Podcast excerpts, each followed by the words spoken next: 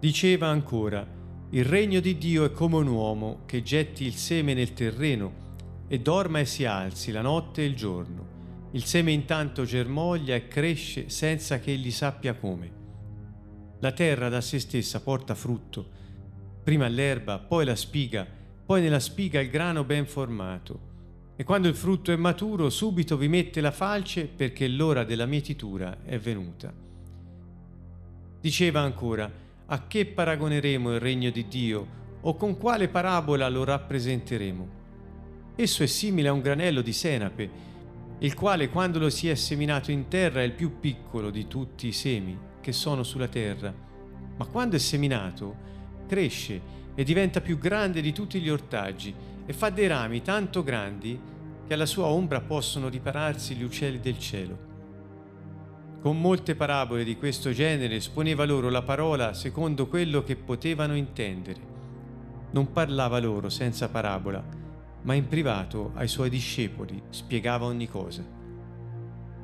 In quello stesso giorno, alla sera, Gesù disse loro, passiamo all'altra riva. E lasciata la folla lo presero con sé, così com'era, nella barca. C'erano delle altre barche con lui.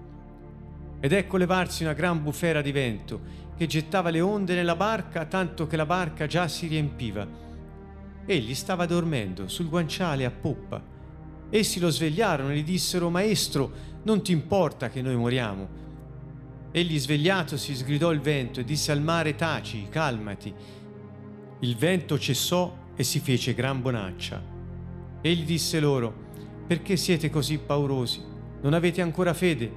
Ed essi furono presi da grande timore si dicevano gli uni gli altri, Chi è dunque costui, al quale persino il vento e il mare ubbidiscono? Giunsero all'altra riva del mare, nel paese dei Geraseni. Appena Gesù fu smontato dalla barca, gli venne subito incontro dai sepolcri un uomo posseduto da uno spirito immondo, il quale aveva nei sepolcri la sua dimora. Nessuno poteva più tenerlo legato neppure con una catena, poiché spesso era stato legato con ceppi e con catene, ma le catene erano state da lui rotte e i ceppi spezzati e nessuno aveva la forza di domarlo. Di continuo, notte e giorno, andava tra i sepolcri e su per i monti, urlando e percuotendosi con delle pietre. Quando vide Gesù da lontano, corse, gli si prostrò davanti e a gran voce disse, Che c'è fra me e te, Gesù, figlio del Dio Altissimo? Io ti scongiuro in nome di Dio di non tormentarmi. Gesù infatti gli diceva, Spirito immondo, esci da quest'uomo. E Gesù gli domandò, Qual è il tuo nome? Ed egli disse, il mio nome è Legione, perché siamo molti. E lo pregava con insistenza che non li mandasse via dal paese. C'era là un grande branco di porci che pascolava sul monte. I demoni lo pregarono dicendo, mandaci nei porci, perché entriamo in essi. Egli lo permise loro. Gli spiriti immondi usciti entrarono nei porci e il branco si gettò giù a precipizio nel mare erano circa duemila e affogarono nel mare. E quelli che lì custodivano fuggirono e portarono la notizia in città e per la campagna. La gente andò a vedere ciò che era avvenuto. Vennero da Gesù e videro l'indimoniato seduto, vestito e sano di mente, lui che aveva avuto la legione, e si impaurirono. Quelli che avevano visto raccontarono loro ciò che era avvenuto all'indemoniato e il fatto dei porci. Ed essi cominciarono a pregare Gesù che se ne andasse via dai loro confini. Come egli saliva sulla barca, l'uomo che era stato indemoniato lo pregava di poter stare con lui. Gesù non glielo permise, ma gli disse, va a casa tua dai tuoi e racconta loro le grandi cose che il Signore ti ha fatte e come ha avuto pietà di te. Ed egli se ne andò e cominciò a proclamare nella Decapoli le grandi cose che Gesù aveva fatte per lui, e tutti si meravigliavano. Un caro saluto a tutti da Siena Canto Nuovo. Durante questa sessione dello studio che stiamo facendo sul libro di Marco, Stasera affronteremo il capitolo 4 dal verso 26 eh, fino alla fine e poi l'inizio del capitolo 5.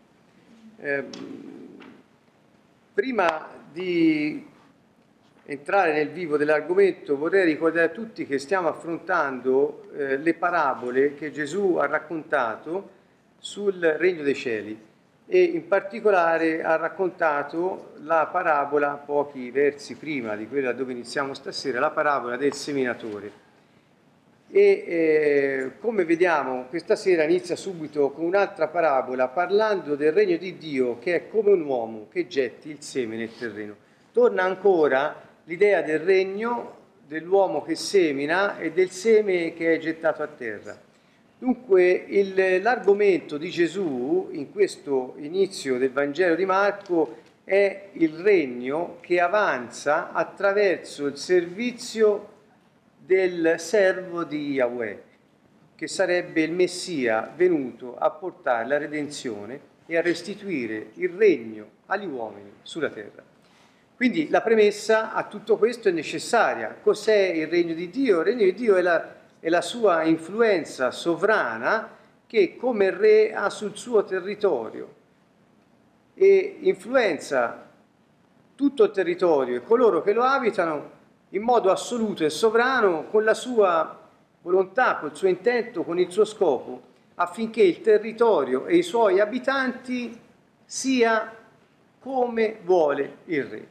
Questo è un principio assoluto che regola la vita di ciascuno e qualsiasi regno. Il regno di Dio dunque è questa espansione dal cielo sulla terra della sovrana influenza di Dio nella vita degli uomini e della vita sulla terra stessa, affinché gli uomini vivano come Dio vuole e ha programmato che vivano in cielo. Dunque, fin dall'inizio sappiamo che Dio aveva previsto che l'uomo regnasse sulla terra rimando a tutti, a Gen- per, rimando per tutti a Genesi 1, 26, eh, 28, dove il Signore eh, diceva di eh, creare l'uomo, di crearlo a sua immagine, a sua somiglianza, affinché regnasse su tutta la terra. E anzi poi, dopo averlo creato, l'ha benedetto, gli ha dato alcune istruzioni e tra queste gli ha detto soggioga la terra, renditela soggetta. Dunque c'è un trasferimento da parte di Dio agli uomini di un potere, di un'autorità di amministrazione del creato secondo la volontà di Dio, affinché la gloria di Dio sia manifesta sulla terra attraverso gli uomini che sono i suoi figli e i suoi rappresentanti. Data questa premessa, eh, bisogna eh, ora entrare un po' nel vivo di queste due ulteriori eh, parabole che racconta Gesù. L'una è quella che ho iniziato appena ad accennare, è, riguarda la crescita del seme. La seconda è l'effetto della crescita del seme, cioè la modalità della crescita. Nel primo caso abbiamo eh, il, la, il, paragone del regno di Dio a un uomo che semina e, questo, e poi l'uomo quasi si disinteressa del seme. Questo non vuol dire che l'accento è posto sul disinteresse rispetto al seminatore, quanto invece l'accento della parabola è sulla spontaneità della crescita del seme. Nel senso Gesù sta rassicurando che una volta che la parola di Dio, il messaggio del regno dei cieli, è stato seminato nel cuore degli uomini, il seme di per sé produce il frutto per cui è stato mandato e cresce spontaneamente. E poi parla ancora del momento della mietitura. Quindi c'è un momento in cui il seme cresce, c'è un momento in cui è maturo, va raccolto e c'è la mietitura.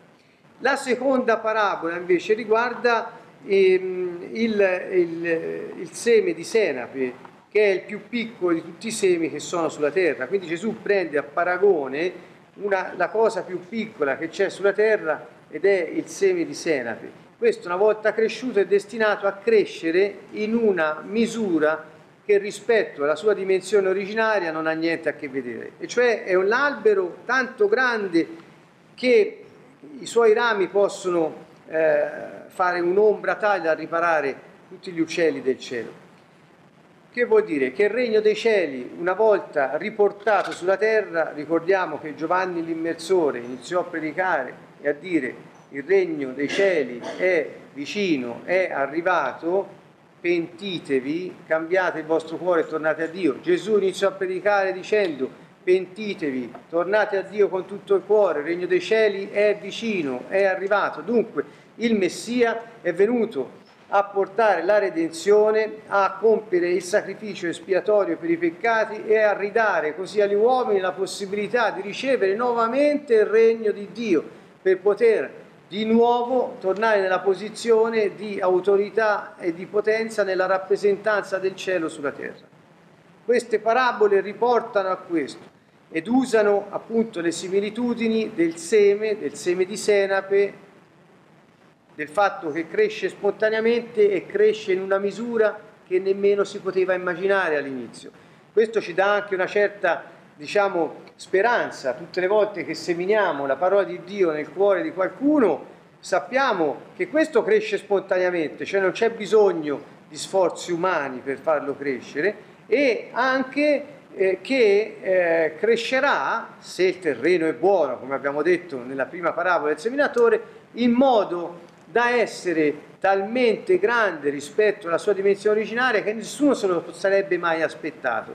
Come dire, il messaggio nel cuore di un uomo che è buono e onesto, pronto a riceverlo, a fare frutto, può cambiare non solo la vita di quell'uomo, ma la vita di molti altri, perché può fare un'ombra tale da dare riparo a tutti gli uccelli del cielo.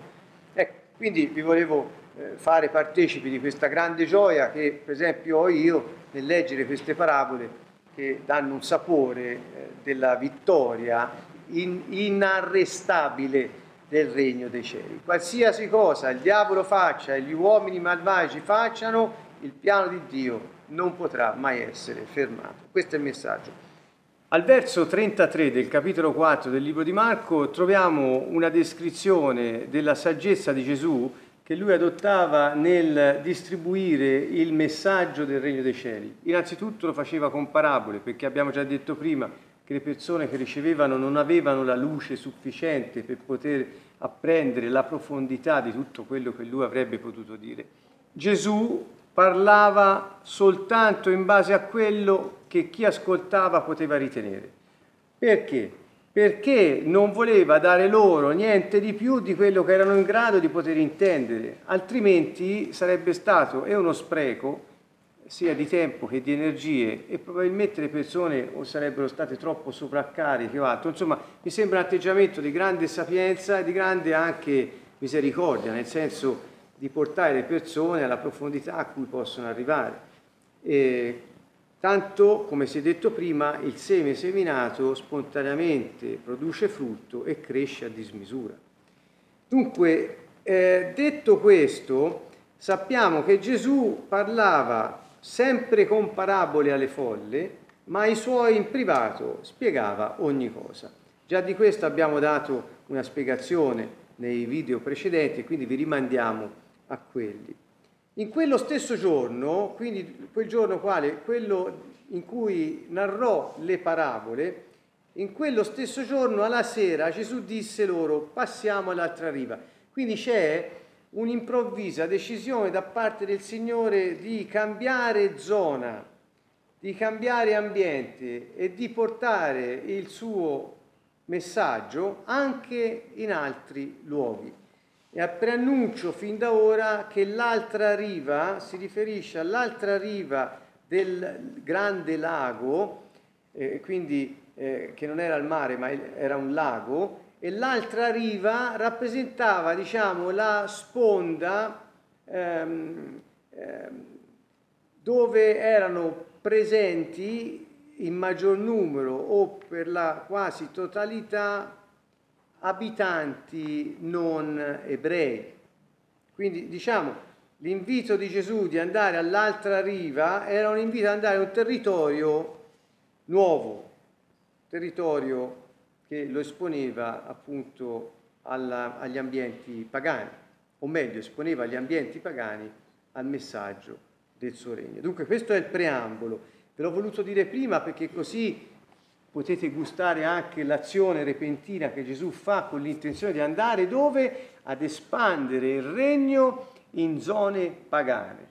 Questo è il primo momento del Vangelo, secondo Marco, dove Gesù eh, esce dall'ambito eh, ebraico e presenta il messaggio a coloro che non appartengono all'etnia ebraica. Dunque passiamo all'altra riva. Lasciata la folla, che eh, lo presero con sé così com'era nella barca. Che vuol dire così com'era? Fa un po' sorridere questo. Vuol dire, io penso, eh, ma lo immagino io, quindi è una mia riflessione personale, senza prepararsi con quel che aveva addosso, con quel che aveva dietro. Penso volesse dire questo. In un momento rocambolesco, poco prima avevamo letto che lui addirittura aveva dovuto scostare una barchetta dalla riva per poter parlare, la, la calca eh, che aveva intorno era grande e quindi anche i movimenti erano piuttosto limitati. E come dice, andiamo all'altra riva, i suoi prendono una, una barca, lo caricano sulla barca e lo portano via, così com'era, per obbedire a quello che lui aveva detto. E c'erano anche altre, delle altre barche con lui. Eh, quindi si suppone che non c'erano soltanto gli stretti e gli intimi, ma anche altri o che erano parte della folla oppure erano altri discepoli oltre a quelli che erano sulla sua barca. Questo non si sa. Ed ecco, a questo punto si leva una grande bufera di vento che gettava le onde nella barca tanto che la barca già si riempiva. Dunque eh, è una situazione piuttosto come ho detto prima, repentina, così come repentina è l'azione e la decisione di Gesù. Andiamo all'altra riva, repentina, improvvisa è la tempesta che arriva. Così come Gesù e i discepoli e anche altre barche fanno, compiono l'azione della intenzione manifestata da Gesù, improvvisamente si scatena la tempesta. La tempesta è talmente grande che la barca si stava già riempiendo di acqua. Io immagino immagina una situazione piuttosto drammatica del vento impetuoso che all'improvviso si abbatte sulla barca, alza le onde, l'acqua inizia ad entrare nella barca e quindi c'è anche un pericolo di affondare. Insomma, era una situazione piuttosto inaspettata e anche pericolosa. Ma che faceva Gesù? Dormiva sul guanciale a poppa.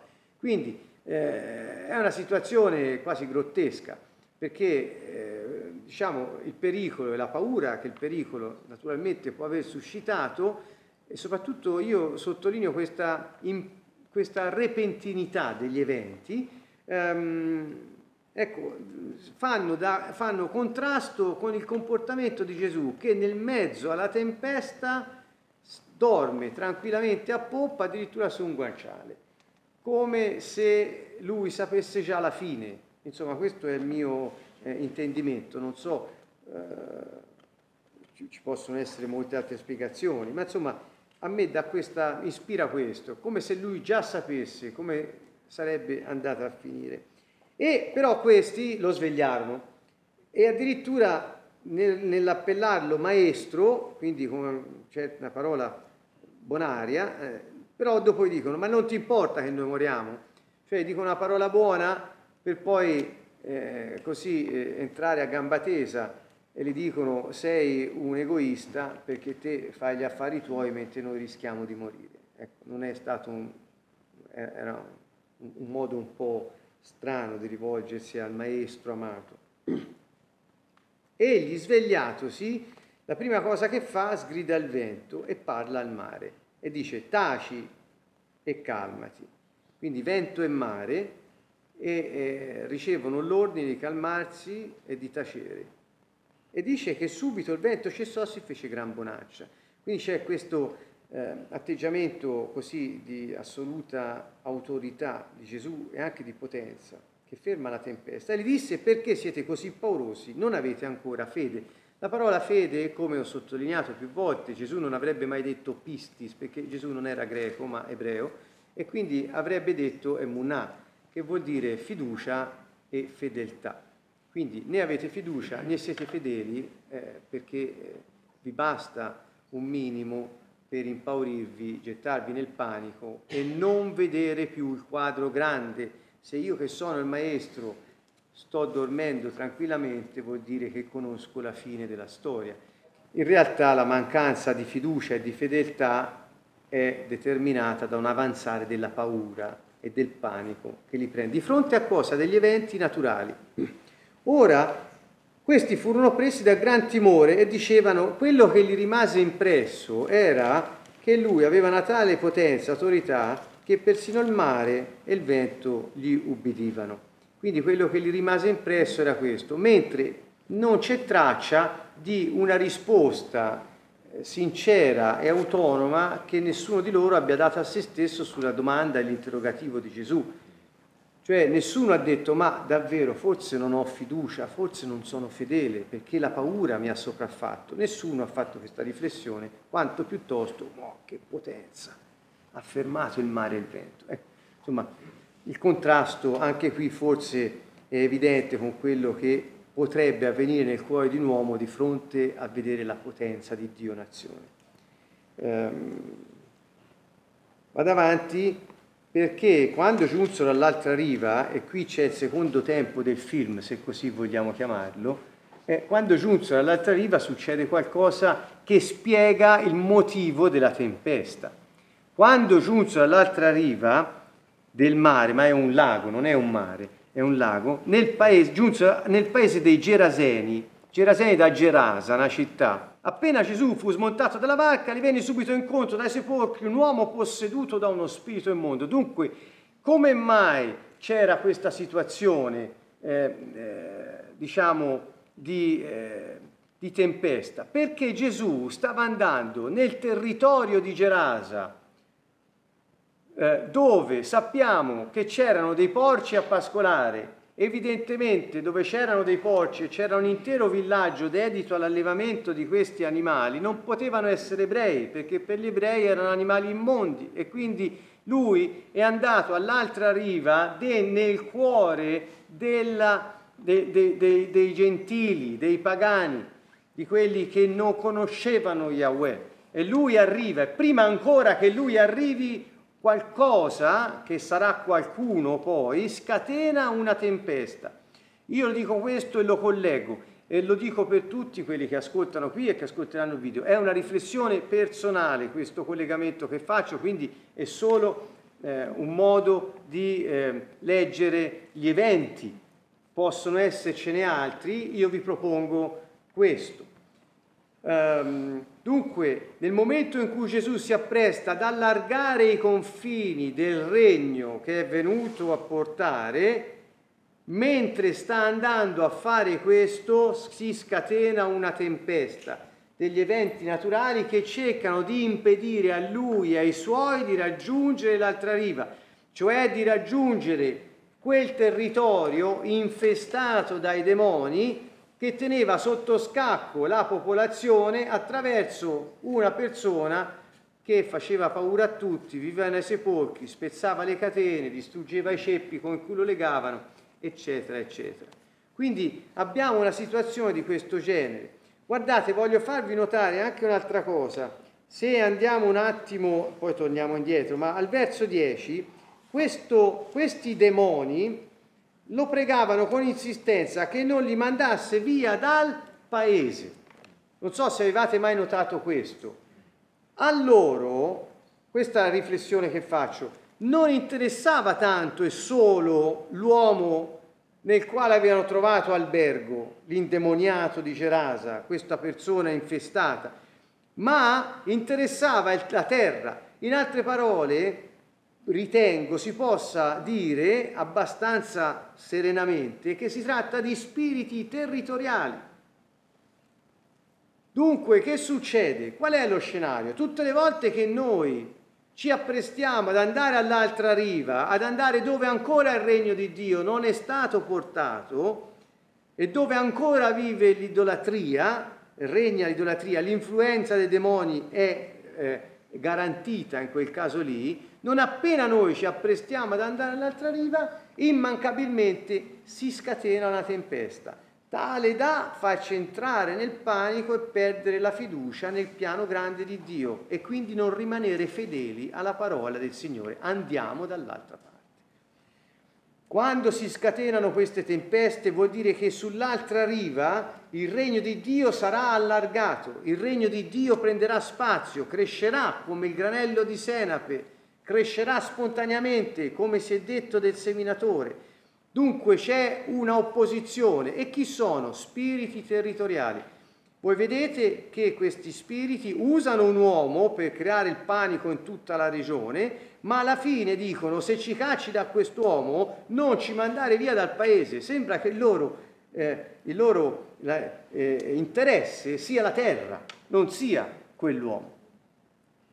Eh, questo mi pare molto interessante perché eh, ci fa pensare che quando noi appunto ci muoviamo per andare eh, troveremo delle opposizioni lungo la strada e ad aspettarci sull'altra riva degli spiriti territoriali che possono usare delle persone per creare il panico nella regione, non verso di noi, nella regione, e che comunque non se ne vogliono andare perché vogliono rimanere sulla terra, sul terreno che stanno occupando e influenzando con la loro presenza.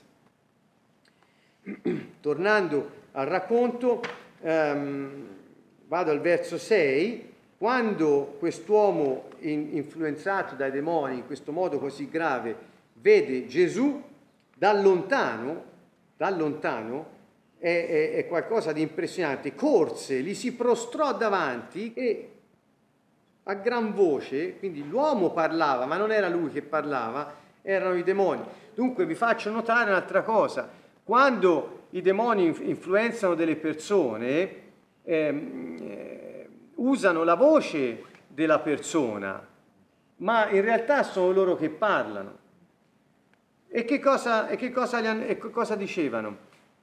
Che c'è fra me e te? Vedete, usa il singolare, quindi sembra si tratti di una sola entità. Che c'è fra me e te? E lo chiama come? Gesù, figlio del Dio Altissimo. Quindi questi demoni conoscevano esattamente il nome del maestro, anche se non la, di, di, Gesù, anche se non l'aveva quest'uomo, non li aveva mai incontrati, ma erano gli spiriti che lo conoscevano. E buttandosi a terra di fronte a lui, lo chiamano per nome, Yeshua, figlio del Dio Altissimo. Quindi questo è un appellativo chiaro. Eh, io ti scongiuro, io ancora al singolare, ti scongiuro. E questo è stranissimo, in nome di Dio. Eh, questa cosa è, è inspiegabile, eh, è inspiegabile. Ti scongiuro in nome di Dio di non tormentarmi. Quindi la presenza di Gesù, l'arrivo di Gesù nella terra infestata è un tormento per i demoni che ci abitano, usano persone per creare il panico e per governare quel terreno. Quando arriva Gesù e coloro che oggi lo portano, gli spiriti si agitano, le tempeste si alzano, quando il Signore, anche portato da noi, Gesù vive in noi, che abbiamo fiducia in Lui, che siamo fedeli alla Sua parola, Gesù vive in noi. Quando noi lo portiamo in un territorio dove sarà allargato il regno dei cieli, perché quegli spiriti immondi che ora hanno buon gioco di governare, sappiamo che Gesù ha detto Satana è il principe di questo mondo, ma quando arriva il regno di Dio non c'è più spazio per le tenebre, perché dove arriva la luce la tenebra non può rimanere e quindi tremano e, per, e prima di essere cacciati dal territorio che stanno governando al posto degli uomini che hanno avuto l'amministrazione della terra da parte di Dio, fanno di tutto per evitare di essere cacciati. Tanto fecero che a questo punto eh, eh, chiesero a Gesù di non essere cacciati dal paese, ma di essere, di, che gli venisse permesso addirittura di andare in, nei porci. Ehm, nei porci. Gesù gli domandò, anzi scusate, va dal verso 8, questi spiriti o questo spirito, perché a volte parla singolare, ma poi anche al plurale. Quindi al verso 8 dice, Gesù infatti gli diceva, spirito immondo, esci da quest'uomo. Quindi quando Gesù parlava così, gli spiriti che erano dentro quell'uomo erano tormentati. Il comando nel nome di Gesù dato agli spiriti di uscire dalla persona che stanno infestando è un tormento per gli spiriti che stanno influenzando la persona. purtroppo a volte hanno insegnato in modo improvvido ad avere timore degli spiriti maligni, a pensare che loro hanno il potere di fare del male a noi.